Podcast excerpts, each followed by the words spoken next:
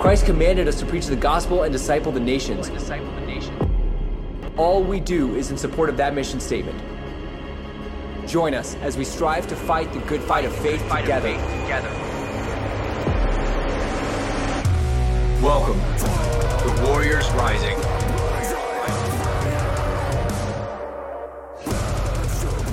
Hey, this is Paul with Warriors Rising. Glad to have you on the team. Glad to have you in the fight. We're here today on the 29th of October with Tiana Shoei from Made to Conquer podcast. How are you doing, Tiana?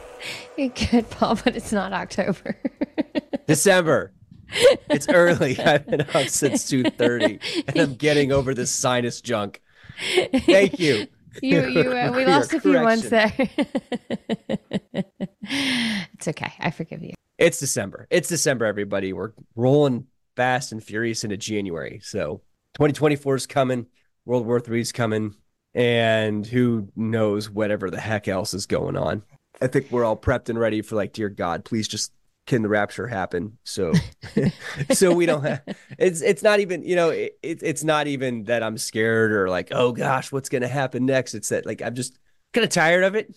You know, yeah. like but uh, at the same time excited excited to be here at this time at this moment in history because it, it is an exciting time you know you know obviously i'm sure there's many people when they look at their time frames and like world war ii they believe they were the last generation and but the best time to be alive is right now you don't say. Well, I'm just reading First and Second Thessalonians on repeat until the rapture happens. So, oh, right. I figure if I just read it over and over again, maybe. My gosh, yeah. I just the the repetition in the prayer. Keep asking, not knocking the door will be open to you. yeah, it's it's the persistent widow. yeah, please come for us. Oh my gosh, no, but it but it is exciting, you know, because as we're going to see in some articles today, it, it is obviously getting darker. It's it's not getting better. So unfortunately, for those that are in the post millennial world, uh, your your theories continue to be trounced upon. Um, and if anybody doesn't know what post millennialism is, they believe that post millennialism is the belief that ultimately the world is going to become Christianized. They will say, "Hey, don't pay attention to the news. Don't pay attention to this these crazy." Uh, literalists, these biblical literalists that think prophecy is going to be fulfilled literally with the the world getting terrible and a true tribulation. Don't worry about that. We're going to Christianize the world. We're going to have this whatever period of peace and prosperity and Christianity, and then Jesus will come back at some point when the kingdom is established. And this that basically it's yeah. So um, everything flying in the face of of that belief system. But, amazing. The, the the the Bible paints a picture that the world is not going to be a pretty place. Uh, so, but it is, like I said, it is, it is an exciting time to be a Christian because there is a lot of work that can be done, and whether we like it or not, we're here. So you can either sit on your laurels and piss and moan, or you can get active, or you can just numb yourself through TikTok and video games. Either way, there is a choice to be made. Yeah, and it's a costly choice just shut my logos program, shut my Bible program down, guys. I apologize. Um, but given given the nature of uh, 2024 on the rise, and as I wait for my my my program to boot up with all my passages saved, since I have a slower computer at the moment, it's taking its sweet time. Continuing, there we go. All right. Um, given the nature of the world that we live in, which is a fallen world, let me pull up my list. Thank you you know, when I was overseas, so when I graduated the Q course, I was up at a church in New England and the pastor prayed for me. Now, I was not raised in any type of charismatic church by any stretch of the imagination. My parents went to a charismatic church one time. Um, my dad came out of Christian science, so he had never really been exposed to any of that stuff, right? He became a Christian after I was born. My mother was raised by a Methodist minister out of uh, Kansas. So they they are not exactly any type of charismatic that you would, you know, there there is no charismatic at all within that. Um, so they went to a church one time. My dad's first exposure to anything of that nature was they were in a group and there was this pretty horrific thing that a woman got a quote unquote word of knowledge on about my mother and she just kept hammering her like you need to repent of this i've had a word of knowledge you need to repent of this and the, of course my parents were like yeah that's never happened um, don't know what you're talking about. And like, no, the Lord gave Lord gave me a word of knowledge. Um, so so we avoided pretty much anything regarding the bit more carrot I guess you could say charismatic gifts or anything like that. Um, but I was up at a church in New England and this the pastor had me come up to the front and prayed over me and then had the elders pray over me. It was very, very interesting situation because I again never been experienced exposed or experienced anything like this of this nature, nor was I ever taught it. Um, so I was standing there and as they were praying over me, the pastor said, You will be protected and you will be a protection to those around you. And as he was saying this, the the only way I can describe what I experienced was heat mm. that came from like my chest and just spread through and I could not physically stand. Mm. I could not physically stand. They had to actually hold me up.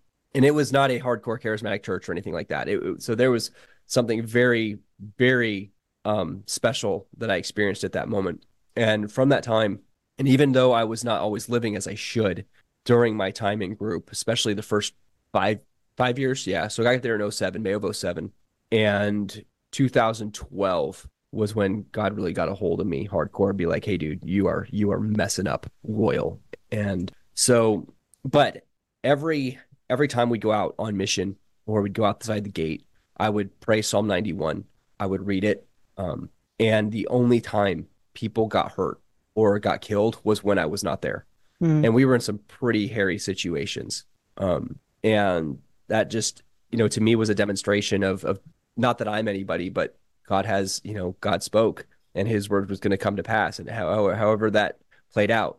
Um, so I want to start with Psalm 91 because I think that it's so important for us to remember that our faith and our strength is not in ourselves. It's not in our abilities. It's not in our capabilities. And ultimately, we can do nothing to protect ourselves. Obviously, there, there's certain things, measures you can take, right? Learning self defense, learning to shoot a gun, uh, building up food stores. And just so everybody knows that pumpkin, canned pumpkin, is very healthy and it lasts like nine to 10 years. And you got canned sardines and canned chicken. Uh, my wife is not happy about my sardine stores, but they're so good for you. Um, but, I, I, I, that was Syria. Me, me and my buddy, all we ate was canned sardines because because oh, we had like not we we did not have a lot to eat in Syria, and so those were those were a delicacy. Um, but you know, ultimately it's the Lord that protects us, and we have to look to Him for protection. You know, and and, and trust that He is going to see us through whatever situation we are in or situation we are going into. And even if we get killed, you know, it's kind of like and we get mm-hmm. to guess what? we we get to move on to something much greater and better. You know, so we, we don't need to be afraid. And our, and our faith and our trust can be in the Lord for his protection and seeing and he will see that carried out however he sees fit. Um, so I want to start with Psalm 91 because again, going into 2024 with the things that are going on, we see obviously with the programming coming from the uh, Obama's movie Leave the World Behind about a mass attack on the power grid, the Civil War movie coming out, them kicking Trump off the ballot because ultimately what they're they're wanting to to a civil war to kick off, they are having I think at this point now it was either this year or last 3 years they've had more migrants come across than is the population of 26 of our states. Mm-hmm. You know, so so this this is not a small number. Like we are actually watching a full on scale, a full scale invasion. If any other nation would have sent that many people into their country, if Russia would have sent that many people into any other country, it, it would be considered an invasion. We know that all the Western nations would have said, "Oh, that's that's a mass invasion, World War. Let's go. We need to stop this." But that is not happening. This this is planned out many of these people, if you watch them and if you actually look at the people marching through the border, they have new shoes, they've got new backpacks, they they are well taken care of. They're being bussed in. You know, who's paying for these? Well, that'd be George Soros, that'd be some of these other people, these major globalists, because they understand for their plans to be implemented, they ultimately need to see the fall of America. Mm-hmm. And we are we're going moseying right along, right down that route. And I think that a lot of this has to do with, you know, our turning from God. And we're going to go into some of those statistics. But so we see the invasion of our country. We see this whole UFO UAP phenomena on the rise. This uh, seeking of truth in a completely wrong direction with guys like Joe Rogan and many of those uh, talking about the spiritual thing um, things. One of the things that's very interesting that has come out here recently. So within the special operations community, guys like me can go get PTSD treatment with DMT, ibogaine, major hallucinogenics. Now, as we know, these things were used to contact the gods back in the day by tribes. There's a reason for that.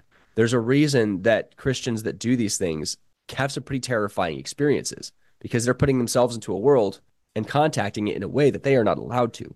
And they're Mm. poking their head right up saying, Hey, here I am. Well, now they're opening this up to the regular army Mm. and guys that are veterans. So we shouldn't be surprised as we, you know, really when we look at it, our, our nation is prepped and ready for a spiritual awakening of the completely wrong kind. Mm. hmm So I, I want to read Psalm 91 because, again, there's a lot of craziness. We, we are going down a rabbit hole that many of us did not think we'd be going down this soon. I mean, 10 years ago, none of us would have thought that this stuff was coming out that is, but it is. So I want us to remember who our trust is in. So Psalm mm-hmm. 91 says, He who dwells in the secret place of the Most High shall abide under the shadow of the mighty. I will say of the Lord, He is my refuge and my fortress. My God, in Him I will trust. Surely He will deliver me you from the snare of the fowler and from the perilous pestilence. He shall cover you with His feathers, and under His wings you will take refuge. His truth shall be your shield and buckler. You shall not be afraid of the terror by night, nor of the arrow that flies by day, nor of the pestilence that walks in darkness, nor of the destruction that lays waste at noonday. A thousand may fall at your side, and ten thousand at your right hand, but it will not come near you. Only with your eyes shall you look and see the reward of the wicked. Because you have made the Lord, who is my refuge, even the Most High, your dwelling place. No evil shall befall you, nor shall any plague come near your dwelling. For he shall give his angels charge over you to keep you in all your ways. In their hands they shall bear you up, lest you dash your foot against a stone. You shall tread upon the lion and the cobra, the young lion and the serpent you shall trample underfoot. Because he has set his love upon me, therefore I will deliver him. I will set him on high, because he has known my name. He shall call upon me, and I will answer him. I will be in hi- I will be with him in trouble. I will deliver him and honor him. With long life I will satisfy him and show him my salvation. That's such a great psalm. That's an awesome psalm. Yeah. That is an awesome psalm. Well, But I would read that. so. Go ahead. No, I interrupted you. Go ahead. But I, yeah, so I would I would read that every time before we went out, and I pray that every time we before we went out on on on mission. And there's just a peace, you know, when our, we when we put our our faith in Christ, it's a one time thing from the standpoint of justification, right? We're stamped innocent by the blood of Christ. However, when we look at this from a warfare standpoint, again, it is a constant daily choice to put our faith and trust in Christ. You know, we you've mentioned Dr. Chuck Missler and what he always says, God will ask you in a new way every day, do you trust me? Mm. And over and over and over, God proves himself faithful. hmm So we don't need to worry. We don't need, right? We don't need to have anxiety. Yeah. You know, be anxious for nothing, but in everything through prayer and supplication, let your requests be made known to God. And the peace that passes all understanding will guard your hearts and minds. I think that's, I, I think I screwed that last part up, but basically, like, guys, we don't need to worry. It's his kingdom. Let him worry about it, Yeah. you know? Well, Matthew 6, that's what Jesus tells us. Don't worry about what you're going to wear or what you're going to eat. You know, seek first the kingdom of God and his righteousness, and then all these things will be added unto you. And, you know, there is a real temptation. It's funny. I remember a couple years ago, I was praying about something and the Lord just kind of revealed to me, you you have your faith in me for eternity. You know, when you pass away, you know where you're going to go, but you don't trust me for your day-to-day needs. And it was just kind of like the irony of that was you know, he kind of really settled on me. And I think what's interesting, especially as Americans, this is our temptation because we've been taught, you know, work hard, put your money in a 401k, get your little white picket fence house, get your equity and, and becomes, you know, financially stable. And I know I'm guilty of this, especially being a Dave Ramsey fan. And I do think, by the way, that being a good steward of your finances is an important thing. But it's very easy to put your faith in those things and say, well, I've got my secure 401k and I've got all these things, you know, set up. And Eh, you know to the point that the psalm makes and that the, the bible makes over and over again but those things can disappear in an instant. And you know when when you have comfortable things or when things are settled in your life it's really easy to put faith in those and forget that it's ultimately the lord who sustains you. And i think that you'll find that god will always lead god will always lead his people in a way where we have what we need for today but we have to look for him to him for tomorrow. Yeah. and that that seems uncomfortable and that seems awkward until you realize who it is that you're putting your faith in. And this is why having a steady diet of the word of God is so important. It's because being in God's word and being, you know, spending time with him and making him a priority in your day gets you set up in that frame of mind where you recognize that I'm putting my faith in the only sure thing that there is in this world, which is the King yeah. of Kings and Lord of Lords. And it's not some arbitrary sky daddy, you know, make believe, you know, um, eh, like like the Sam Harris's of the world want to accuse us of having this psychological coping mechanism that we have, you know, this invisible this invisible force that we put our faith in.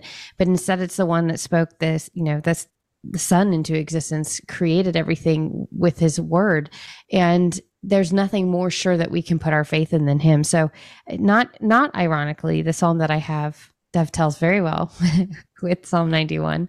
So if it's all right with you, I'm going to jump into Psalm 146. Alleluia. Praise the Lord, O my soul. I will praise the Lord all my life. I will sing praises to my God while I have my being. Put not your trust in princes, in mortal man who cannot save. When his spirit departs, he returns to the ground. On that very day, his plans perish. Blessed is he whose help is the God of Jacob whose hope is in the Lord his God, the maker of heaven and earth, the sea and everything in them. He remains faithful forever. He executes justice for the oppressed and gives food to the hungry. The Lord sets the prisoners free. The Lord opens the eyes of the blind. The Lord lifts those who are weighed down. The Lord loves the righteous. The Lord protects foreigners. He sustains the fatherless and the widow but the ways of the wicked he frustrates. The Lord reigns forever, your God, O Zion, for all generations. Alleluia. So, the, Michael Faraday. This is from oh, what's his name? John. Le- this is from John Lennox's book.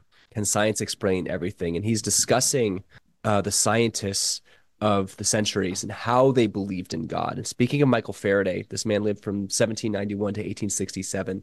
Lennox says he is arguably the greatest ever experimental scientist, was a, mound, a man of profound Christian convictions. As he lay on his deathbed, he was asked by a visiting friend, Sir Michael, what speculations have you now? For a man who had spent his life making speculations about a vast array of scientific subjects, discarding some and establishing others, his response was robust. Speculations? Man, I have none. I have certainties. I thank God that I do not rest my dying head upon speculations, for I know whom I have believed, and am persuaded that he is able to keep what I have committed to him against that day. As he faced eternity, Faraday had the certainty that upheld the Apostle Paul centuries before him. I think That's that amazing. that flows But when you well. read Lennox, you have to do it with a cute Irish accent. Come on. I now. can't do that. I can't do that. I, am not even going to attempt Lennox. I love listening to Lennox. Me too. His accent is the greatest. But that that goes well. I think you know it, it's so well to look at the certainty these men had facing death you know, really, when we look at how we should face the world, we should act as if there is no tomorrow. That today is is that we are prepared to die today, and why? Because in that we have that faith and certainty that today I need to accomplish what He has given me. This is my last day. There there are no more promised opportunities. We're not promised one more moment, right? James talks about our life being a vapor, you know, and so we need to act as though it is our final day and that our certainty is in what he has promised you know and, and, so when when we do that when we hold those certainties it, it again should shift our mindset to an eternal mindset a kingdom mindset that no matter what the operational environment is we're still here to build the kingdom of the Lord. they're still here to to build up treasures in heaven and that everything that we're doing is in preparation for the kingdom and to be with the Lord when we stand before the bema seat of Christ and all of our works, whether good or bad, whether done through his spirit or done in our own power for us, for him, it's all going to have fire put to it. And whatever's going to be left over is our inheritance. And then our position in the kingdom is going to depend on did we steward those responsibilities he gave us? You know, and I know we're probably on repeat here, and it's like, Dad, come change the freaking record. But yeah. I mean, at the same time, I, I think that there needs to be a constant repetition, you know, of, of the basics. we need to move on to maturity in the word of God, obviously. And you know, Paul talks, or uh, the writer of Hebrews references in Hebrews 6, you know, hey, many of you should be teachers by now, but you're not. It might be Hebrews 5. Um, but when it comes to the basics, I, I, think having the basics down, I was talking to my buddy, um, a couple of my buddies, my SF buddies, and we were talking about, you know, professionalism and, and what is a true, a true expert, a true professional. And it's not one that just has the basics down and is not going to make a mistake it's one that has practiced the basics so well they can't make a mistake. They they they are they are so locked into the basics that when they get to the advanced stuff, that is so much easier because they have the basics locked down. And I think the basics for the Christian should definitely be aside from, you know, what's written in in the book of Hebrews and laid out as foundational doctrines. The basics for us needs to be we we we are here for a moment and this earth suit is it, it's kind of like a lie, you know, from the standpoint of the American uh, from the standpoint of the American viewpoint, which is like you said, get your 401k, get your nice picket fence, get your house, get your whatever, right? Get your video games, blow your life away in entertainment. And I think John Piper discuss uh, does, speaks of it well in his sermon on not wasting your life. And there's a sermon jam out there talking about, you know, this.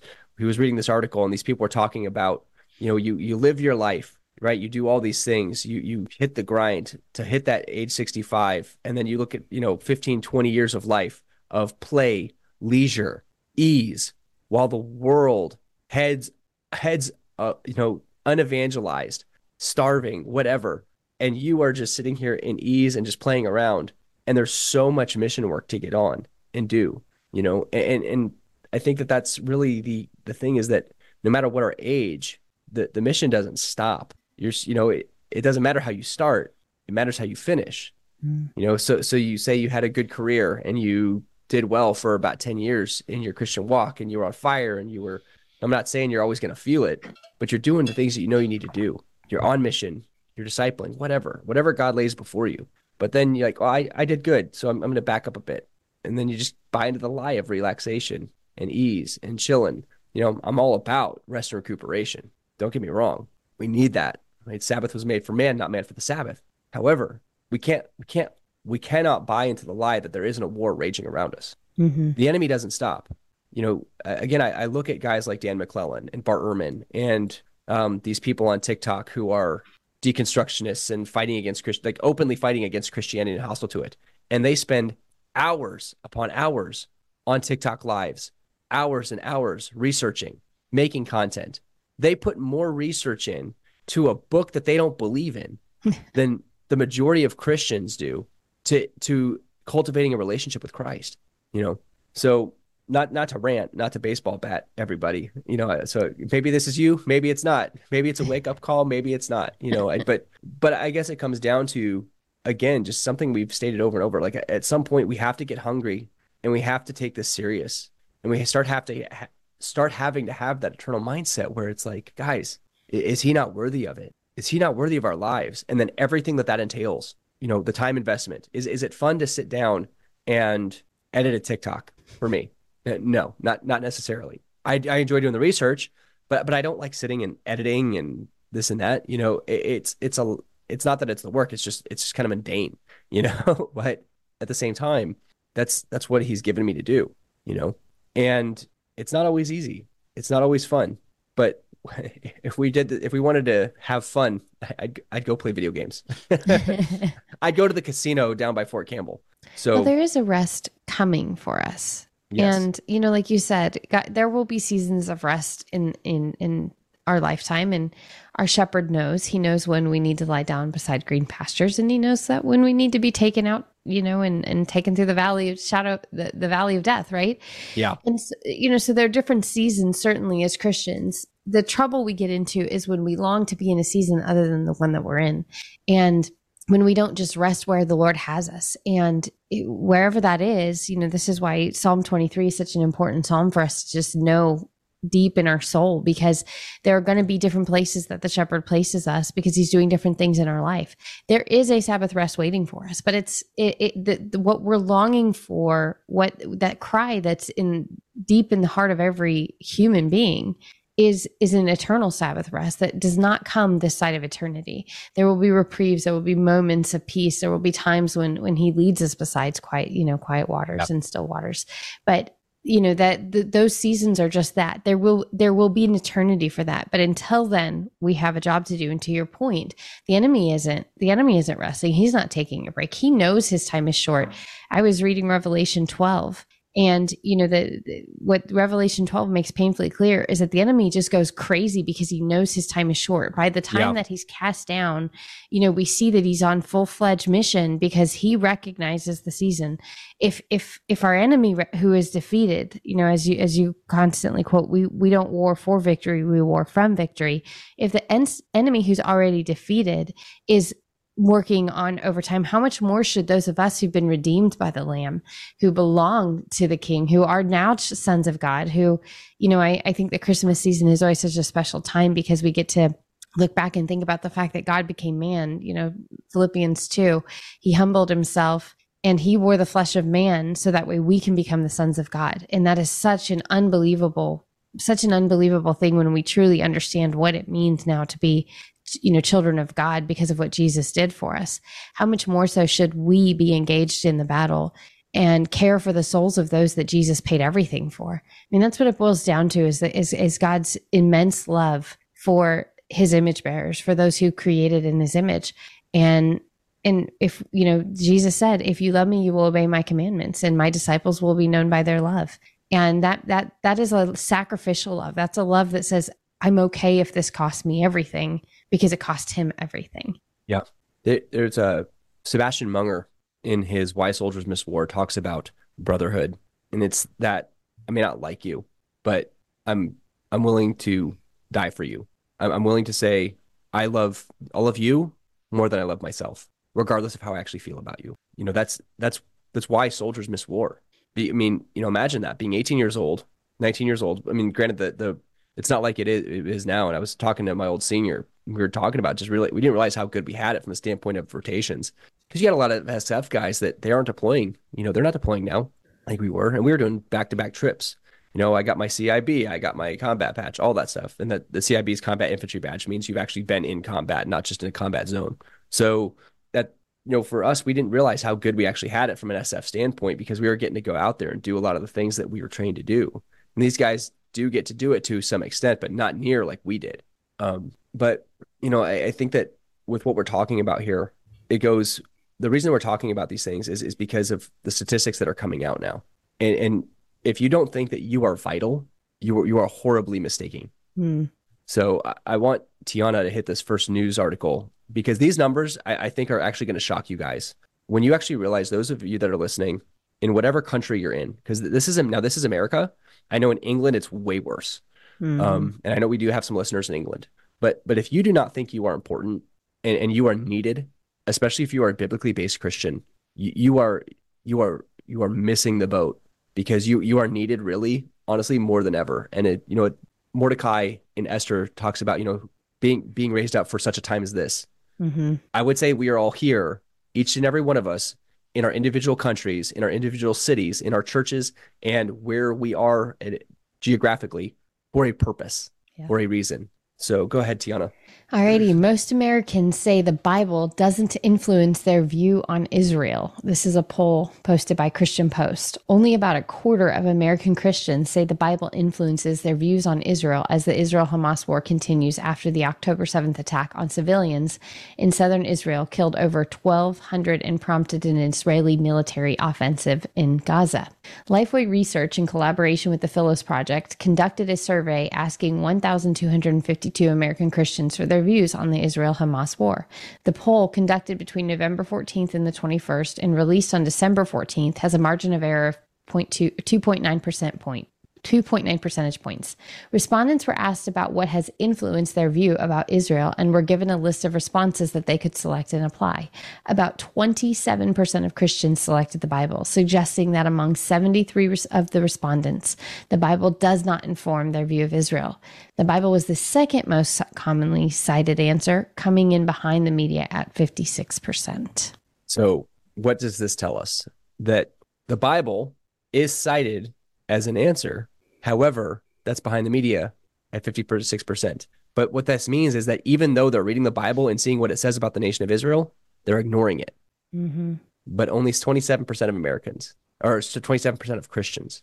Now, when we look back at the study of the poll in 2022, and we've covered this before, but I want to hit it again. This is out of Arizona Christian University. Uh, this came out last year in May According to this report, the level of biblical worldview varies by pastoral position held. Among senior pastors, 41% hold a biblical worldview. This is the highest, with the next highest at 28% among associate pastors. One of the more concerning revelations emerging from the research is the worldview of pastors who worked with young people. The study found that only 12% of children's and youth pastors hold a biblical worldview, and among teaching pastors, the level of biblical worldview is a mere 13%. A person's worldview is primar- primarily develops before the age of 13, then goes through a period of refinement during their teens and 20s. Therefore, from a worldview development perspective, a church's most important ministers are the children's pastors and the youth pastors. So, but what's the problem? We usually just throw some dude in that position a lot of times, Mhm. right? Somebody that's gifted. We why are we like when you look at what goes on in youth in youth groups, it, a lot of it is not training these kids in the in the scriptures. It just Mhm. isn't. There are some churches that are doing it, yes, but a large part of it it's it's a younger person that is just coming up in ministry. They're kind of get, but you know, it, there, there's a real lack there when it comes to what the full on purpose is of training those children in the Word and and, and in being walking out Christ and what that means to be a Christian, especially in today's age. It is so vital because they are being indoctrinated in schools with atheistic evolution. Um, you know, then obviously when they hit college, you're dealing with higher criticism. You're dealing with the the the view of Christianity from people like Bart Ehrman. You know, the that it's all just a myth, et cetera, et cetera. But discovering that seven out of every eight of those pastors lack a biblical worldview helps to explain why so few among the nation's youngest generations are developing a heart and mind for biblical principles and ways of life, and why our society seems to have run wild over the last decade. That's what George Barna stated. Uh, please don't die on me, Tiana. She and I have both got coughs. We're both like muting our microphones back and forth, hacking along. It's actually kind of funny to watch. It is funny to watch. But yeah, gummit. There we go. I think okay, I'm good. Thought I was gonna start a hack fest. Um, but so right now, uh, as far as the influence of Israel, and so you know, it- it's kind of one of those things that we. It's not just due to higher scholar, higher critical scholarship that is and liberal scholarship that's invaded the West for the last 200 years Mhm. this is also due to men like Augustine. Now, people can say what they want. They can can really like Augustine. You know, some of the things that he wrote was so grand. I personally am not a fan of Augustine. When you do a lot of the research, what you find is while he was a Christian, while he wrote great treatise, whatever, the man was trained in instructed rhetoric. He initially rejected Christianity, rejected the Bible, didn't like it. Um, he did become a Christian. Yes, he professed faith in Christ.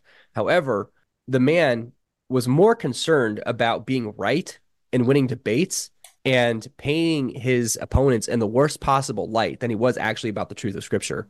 Um, when amongst Calvinists, you'll hear people that uh, amongst Calvinists and Reformed uh, people, you'll hear them say, uh, "If you don't believe it, oh, you, you're a Pelagian, semi-Pelagian, blah blah blah blah blah." And well, there's that's a loaded term, and really, it's it's a term meant to create what's called a boogeyman fallacy or a whitewash. And that's just say, hey, we're going to paint this person with the worst possible name, with the most loaded terms possible, to, so we can just reject them. we don't have to deal with what they're actually saying. Well, Augustine, like Pelagius, like he didn't like Pelagius. He was one of his opponents. So he actually developed 14 supposed teachings that Pelagius had, which Pelagius never actually taught. And Pelagius openly rejected. And there was a woman named Ali Bonner. Uh, she did her P, she did it was either postdoctoral work or whatever, uh, but she wrote a book called The Myth of Pelagianism, Pelagianism, where she actually went through Pelagius writings that we have, went through the history, and said, "Yeah, what Augustine said this guy taught, he never taught, and he openly denied." And but um, and then there, there's a bunch of other stuff. He syncretized Gnosticism. Uh, That's Mhm. where his views of predestination, election, regeneration all came into play um, during his debates on infant baptism, things like that. It, was not through his reading of the Book of Romans, as is so often stated. Uh, and actually, Ken, Dr. Ken Wilson did his doctoral work on this subject. He actually read all of Augustine's works chronologically not just he read all of them and there's there's about six seven people in the world that have actually read all of augustine's works however he is the first to actually do it chronologically but by doing that what he was able to do is demonstrate when augustine actually made his changes to his beliefs and it wasn't when he was reading romans or reading a certain passage it was during a specific debate and in order to win the debate so for example um, the idea of uh, election right Mhm. um, just arbitrary election because uh, that we can't know. Unconditional election is what they would call it under the tulip in Calvinism. Uh, the question was, well, why does uh, my wife and I are believers. We have a baby. We need to get the baby to the baptismal fount before it dies because they believe baptism was re- was regenerate uh, was regenerational would bring you would uh, regenerate you and you know you'd be saved through baptism. So me and my wife have a baby. We run to the baptismal fount. The baby dies, goes to hell because we couldn't get there in time. However, the prostitute, she has a baby. She runs to the baptismal fount, gets it baptized, and the baby dies, and then it goes to heaven. Well, why why is that? Why why why the prostitute's baby and not the Christian parents? And so it was well sovereignty of God, election. He chose right, and, and so what he did is um, he was actually part of um, three of the most deterministic Gnostic groups: the Neoplatonists, the Manichaeans, and then I can't remember what else. But he held these views, and then during the debates uh, about different matters, he actually syncret he went back and syncretized those views into his Christian beliefs. So Augustine is a major reason why we have so much allegorization. Um, he followed men like Origen, who heavily allegorized the Bible. And because Augustine is a major church father in the Western Church and the Catholic Church, and men like Luther and Calvin uh, came out of that uh, Augustinian Catholicism and then maintained uh, studying him and following him, that's why there's such a heavy influence of of Augustine in the West. Why we hold a lot of denominations and people hold a a less literal interpretation of prophecy. Um, and why why that's why we have a massive thing with replacement theology. Um, that because his book City of God, he he originally was premillennial. He believed in a literal millennial kingdom with Jesus Christ reigning on the earth. And then due to things going on within the empire at the time, he moved to an amillennial stance. Oh, that Jesus is, you know, ruling on the throne of David in heaven. You know, and so you start to do all this allegorical interpretation. But I say all that to say that there, this isn't one thing. This isn't just liberal theology. This isn't just higher criticism. This isn't just questioning the text. This is decades and centuries and millennia of negating the text, not taking it as true, as literal, as fact. And every time you compromise, it gets easier to, easier to compromise on other things. Mm-hmm. So, you know, it, it's it's just it's a pattern that's been set and we have basically gone hook, line, and sinker into it. So, you know, and when we look at Walter Martin discusses this in his discussion on liberal theology, and he actually was, I believe, he was paid by J. Howard Pew. He was the head of the layman's committee for the Presbyterian Church to go into all the major seminaries and say, I want to know if they're Orthodox, Neo Orthodox, or liberal, and I want to know how they got there. And what he did when Walter Martin did the research, he found the same pattern. The first thing to go was a full belief in scripture. Mm-hmm. The, the, the, the Bible started to be removed and they moved towards liberal theology. And once they moved towards a, a liberal view of the Bible, everything else went. Mm-hmm. Their view on Christ, their view on the God, their view on Israel, I mean, just every single belief. And now we are where we are today. We're very much a post-liberal, post uh, uh, post-liberal, post-higher critical world where these things are just accepted. Mm-hmm. Um, so when we look at higher critical scholarship, you know, they don't believe that Moses wrote the five, first five books of the Bible. They say it was uh, basically they just took a bunch bunch of different resources and these redactors threw them together into the first five books of the Bible. now, some of the reasons that they initially had to develop this was they said, well, there was there was no trafficking in camels in Egypt or anywhere at that time, or in the area that they had at that time during Abraham's day. There was no writing in Moses' day. Um, there was no nation known as the Hittites, and, and there's a couple others, but that was the original back in the 1800s. The original beliefs that led to the development of what's called the documentary hypothesis. All those initial beliefs have been proven false. Mm-hmm. They've been yeah. proven wrong.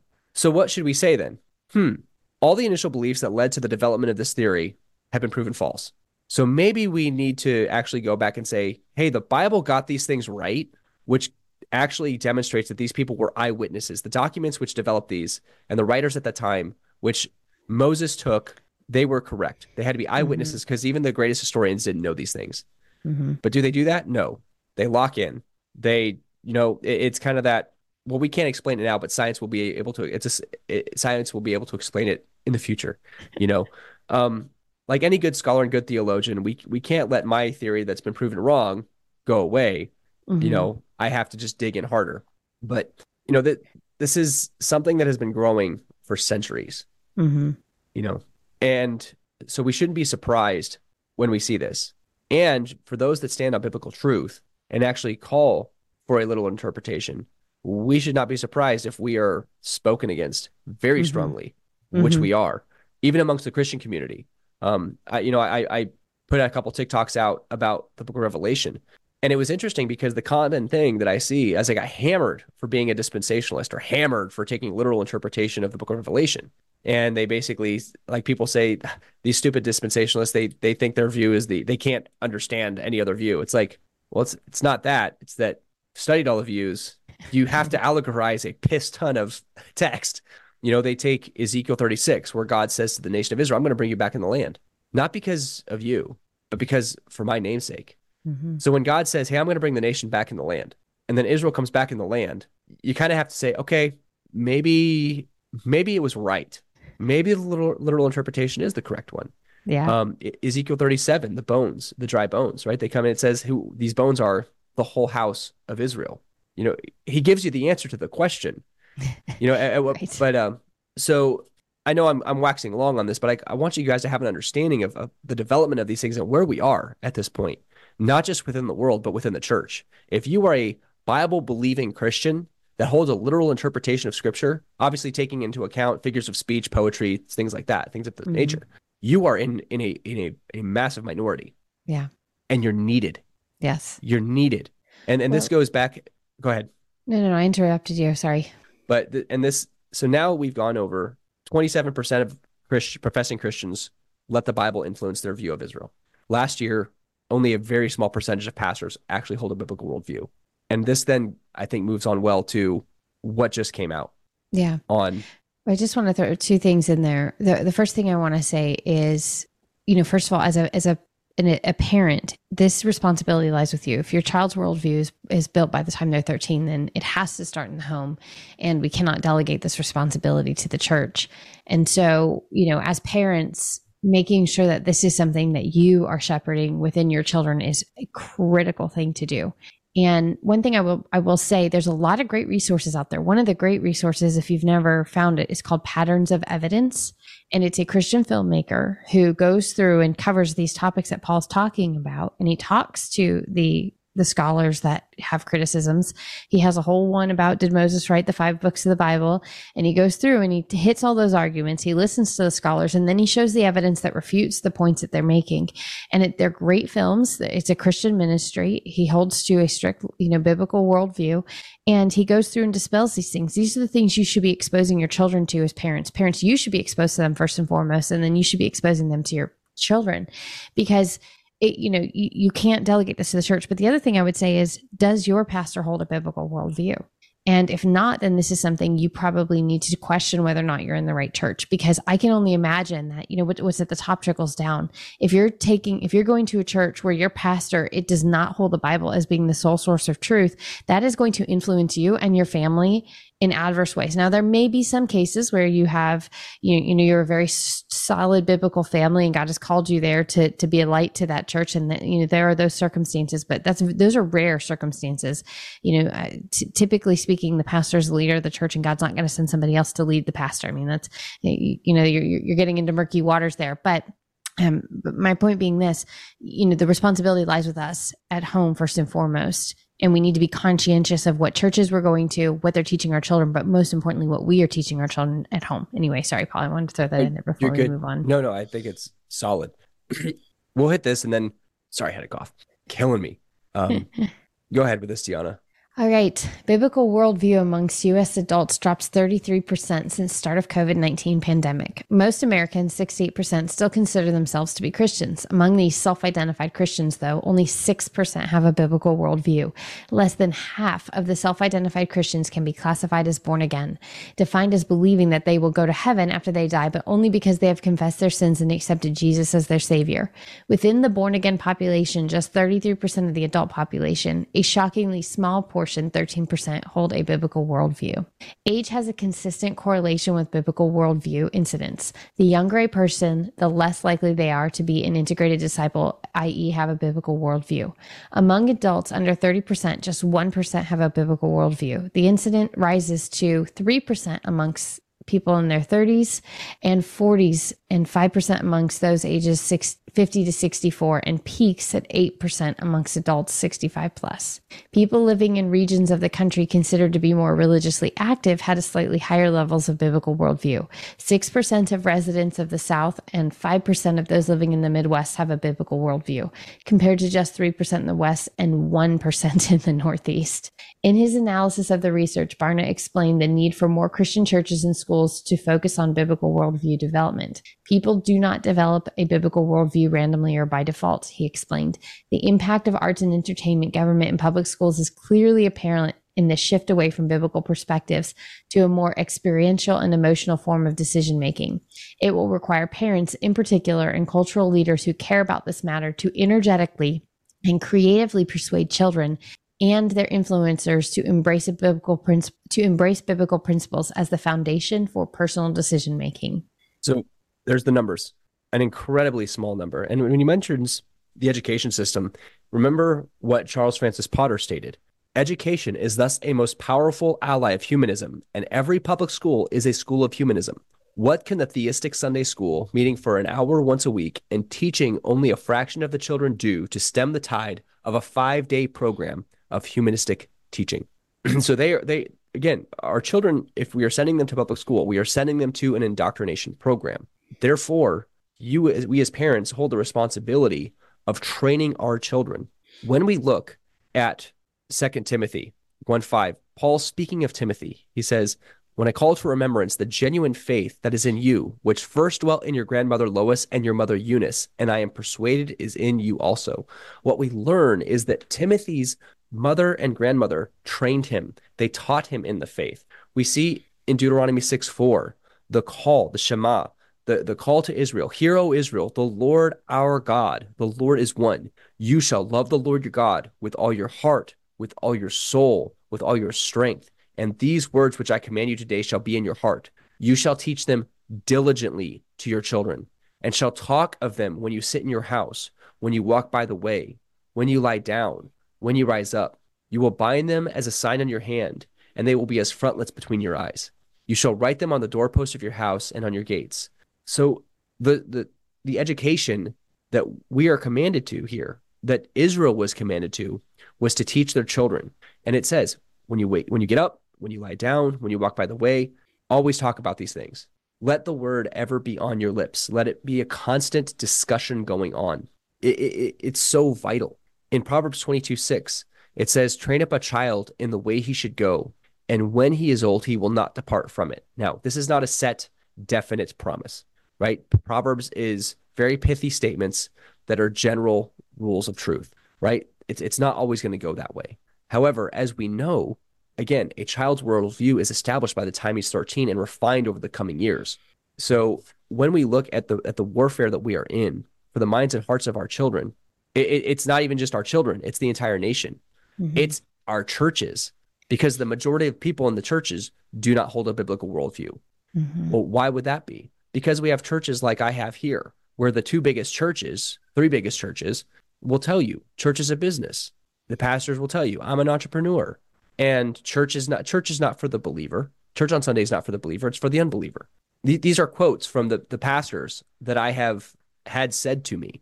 So again, if you are a Bible believing Christian, you have no idea how much you are needed at this time to stand up for truth, to to be a leader, to be training other people.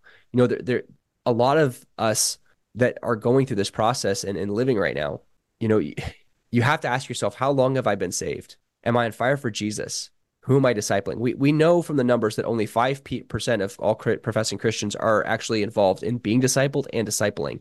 And it was like 27%, I think it was, were actively being discipled. Um, so the, the numbers are just aren't good, guys, you know.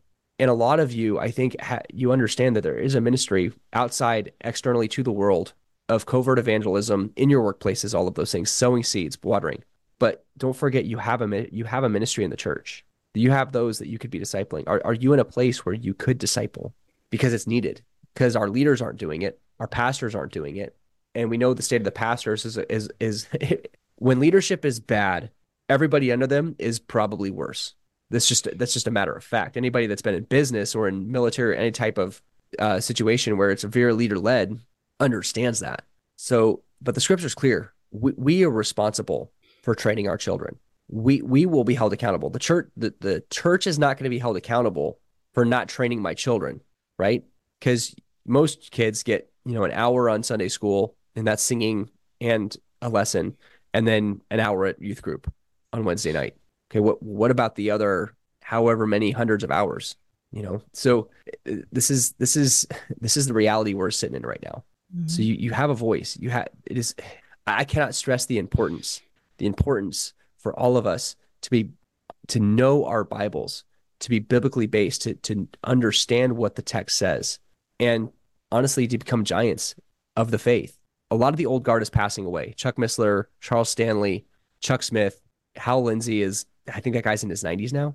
Mm-hmm. You know, and there are some other other major names and other other major players, and their their time is passing away. And one of the things that we have an issue right now, and this goes with everything, a lot of people um, it was built around that one person. Yeah. You know what I mean? Yeah. So then what? It doesn't mean that you are going to be the next Charles Stanley. It doesn't get it be you're going to be the next major popular person. But to those that you will affect, you have no idea how important you are. Mm-hmm. You have no idea how important you are to that to this generation. Like, yeah. I just I, I know I'm kind of hammering it over and over, and I might be like repeating myself and sitting in my soapbox. But just reading these statistics, there, there has there's really got to become a sense of urgency in us to realize where we are as the church. And it's not good. But at the mm-hmm. same time, it's exciting mm-hmm. because that means that you have a major part to play and you can have a massive impact. Yeah. But let us not be the church of Sardis, right? You have the reputation of being alive, but you're dead. And this is why, you know, if there's something that we study in the book of Revelation, we should really study chapters two and three and pray over each of those, you know, and, and just ask the Lord if I'm if if there's any Ephesus or Pergamum or Sardis or Thyatira in me, you know, cleanse me and, and Laodicea and and wake me up because you know we don't we don't want to be disqualified because we allowed things that are temporary to disqualify us from eternal things because we got sidetracked or we you know I, I think the thing the thing that you know, Paul, one of the things you asked me last week that I thought was good is like, well, you know, what is the Lord speaking to you this week?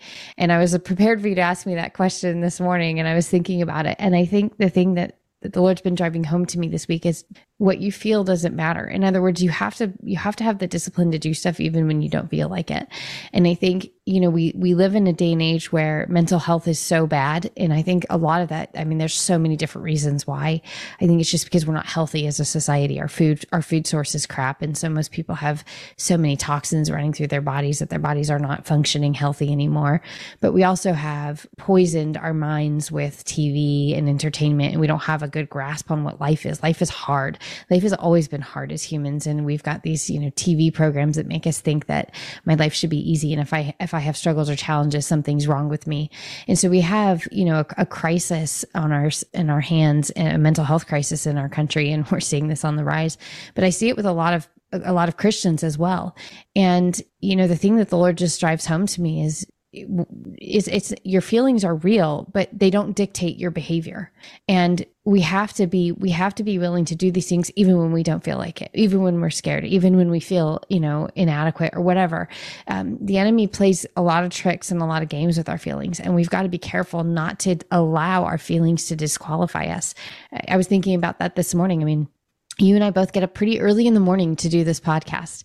I don't always feel like getting out of bed, but that's not the point. The point is, is that I do it because God's called me to do it until he says otherwise. I get up and I do it whether I feel like it or not.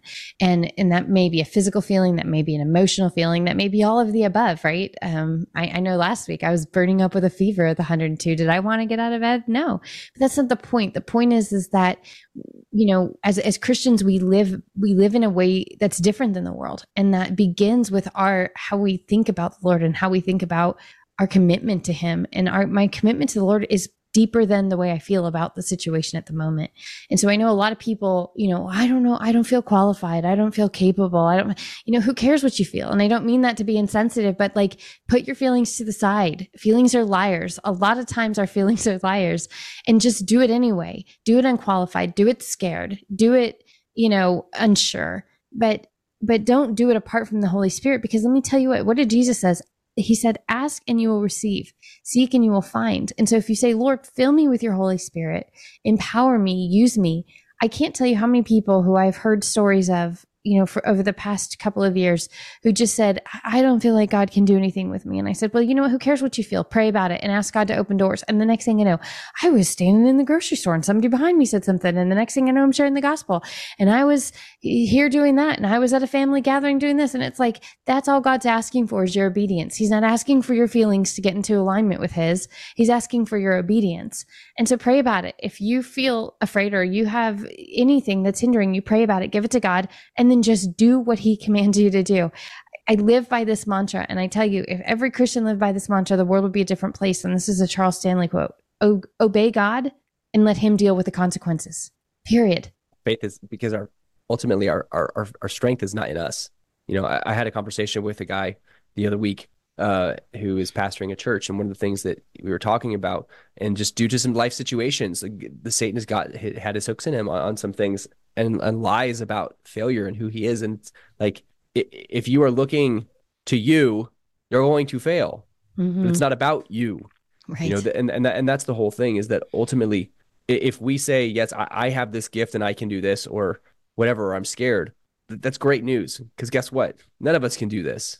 None of us are going to be successful apart from Christ. We will have successes, but we will not be successful apart from Christ. You know that that's the whole thing. It's not based on what what I do. It's based on what he does through me. And he will strengthen and empower you and give you everything you need in that moment to accomplish the task he's called you to do. Yep. That's the whole that, that that's the secret. You know, it's the Christian life is not e- it's not that it's not easy, it's impossible because it yeah. requires us to die to ourselves. It's one of the easiest things to do, honestly, and the hardest for mankind because it means we have to deny ourselves. You know, it, it really is easy. Hey, I just need to trust him and let him do it. And I just do and he's going to take care of it. But it's also the hardest thing because I have to get out of my own way and mm-hmm. say, it's not my strength, you know? And this is why I love Proverbs 3. When we look at Proverbs 3, 5 through 7, says, Trust in the Lord with all your heart. Lean not on your own understanding. In all your ways, acknowledge him. I'm going to repeat that again. In all your ways, acknowledge him. Acknowledge him in everything, mm-hmm. in everything you do, in everything that you receive. You acknowledge him in it. And then what does he say? You do these three things, and he will direct your paths. You know, and so often, I, I think another pitfall within this that I think can happen is God opens the door, and we're like, "Well, God, is is this what you want me to do?" right. He, he's not going to do it for you. He'll do it through you, but he he'll open those doors, but you got to walk through them. So, well, we got three more stories. Do we want to hound through them before we get to our Babylon Bee? I'm going to hit the Babylon Bee because I am I'm fighting off a cough fest. Not that I don't love all of you. I'll summarize them really quickly. How's that? Um, yeah, you know, California it. is now going to require their their retail stores to carry gender neutral toy sections, which again, you know, just continuing to confirm what Paul and I've been saying, things are going haywire. Um, you know, Biden is doing the two state solution talk, which is dangerous. Uh, you know, again, we've Paul and I have hammered that home, you know, quite extensively on here. That you know we we will not suggest that God divides His land, nor do we suggest that we follow that. And then the other thing that was kind of interesting is that Russia and Iran have officially ditched the U.S. dollar for trade. So um, it shouldn't be surprising to us. You know, we know Ezekiel 37 and 38 are on the horizon. Excuse me, 38 and 39 are on the horizon. And uh, you know, this is just getting us closer to that. So now, been funny because Chuck Chuck Missler talked about that. Um, you know, being on Ezekiel, you know, they expected Ezekiel 38 and 39. Man, it's so hilarious. Like we're literally like taking turns hitting the mute button and coughing. coughing it is yeah. so awesome to watch.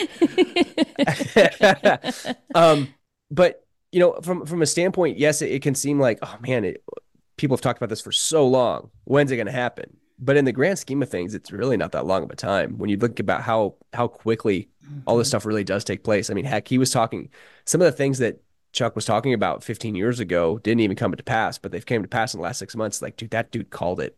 He called He it. But again, it was more than just like the biblical stuff. He was also part of the Intel community for a while. You know, he did he did a lot of government contracting. The guy, the guy was connected and he had people he knew. So, um, on my on my Babylon Bee, the Soros-backed district attorney prosecutes Illinois boy for terrorizing burglars. In Groveland, Illinois, Pierce County's district attorney has opened prosecution against an eight-year-old boy who reportedly terrorized two burglars robbing his parents' mansion. The young boy named Kevin McAllister was apparently home alone when the perpetrators attempted to sneak into the estate. McAllister sprang into action with a series of ingenious attacks, including blowtorches, paint cans, and a tarantula. The child engaged in a cruel, vicious behavior that could have seriously injured the two gentlemen known as the Wet Bandits, said District Attorney A- Ansel Hayden. McAllister literally smashed Marv's face with an iron when Marv wished nothing more than to rob McAllister's family while doing the child serious bodily harm. now, now, for anybody, now again, truth is stranger than fiction. Uh, I did read. Um, this was this was like ten years ago. There was a a guy who was robbing a house, fell through a skylight, cut his leg on a knife in the kitchen, and sued the lady and won. Yep. I remember that story. I remember just thinking, oh my gosh, we've like lost our minds. Yep. Yeah. Cats and dogs living together, mass hysteria. Ghostbusters too. All right. Mine is 10 differences between the underground church and the American church. American, complex growth and marketing strategies. Underground, growth strategy is preach the gospel and try not to die. American, pastor jumps dirt bike over stage to attract a crowd. Underground, pastor rides dirt bike to escape secret police. American, pastor has thousands of followers on Instagram. Underground, pastor is forced to hide his identity to avoid the gulag. American, eight trained musicians playing over $12 million sound system. Underground, a cappella hymns whispered to avoid detection. American, bummer, your favorite preacher, preacher from the pastoral staff isn't speaking today. Underground, bummer, the only pastor your church had was in prison last night. American, greeters stand near the door. Underground, lookouts posted on the roof. American, pastor hides money in the walls. Underground, pastor hides in the walls. American, search for a new church because the music isn't your style. Underground, search for a new church because yours was burned down by warlords last week. American, the authorities have to issue a mandate to stop them from gathering together to worship. Underground, the authorities have to kill them to stop them from gathering together to worship. Boom. Yeah, that one hit a- home. That's a mic drop. Yeah. That's a mic drop. You got anything else today, Tiana? On your heart, No, on your mind? Other than other than I will say, you know, um 2023, you know, is closing as, as this gets you know, launched this is the last podcast of 2023. And as we go into 2024, I think a lot of us have a sense things are going to be a little bit chaotic. Um, but, you know, the, the reason that Paul and I are going to keep doing this as long as the Lord, you know, continues to have us doing this is because we want you guys to keep your eyes on Jesus through all the chaos. And, and like Paul said, you, you know, you, you, you are very, very important right now. And kingdom math is a lot different than human math. In other words, one act of obedience, God can do a lot with one act of obedience that we don't see and fully understand, but we will one day. And we'll thank God that we t- that we took those moments. Every single time that we will be obedient to God, we will be grateful for. Every time that we are disobedient, we will have regret for. And so let's let's you know make a commitment going into 2024 that we're not going to have regrets because we said no to the And that we're going to go into 24 just you know with our arms our arms wide open, saying yes, Lord, whatever it whatever it is. My answer is yes. That's all that needs to be said. So thank you guys for joining us. You guys are an encouragement, and we pray for you daily. Continue to do what you're doing. So thank you for joining us today, spending your time. Uh, if this podcast encouraged you, please like it, share it, subscribe to it, and just go out and bring glory and honor to our King. This is Paul Warriors Rising. Out.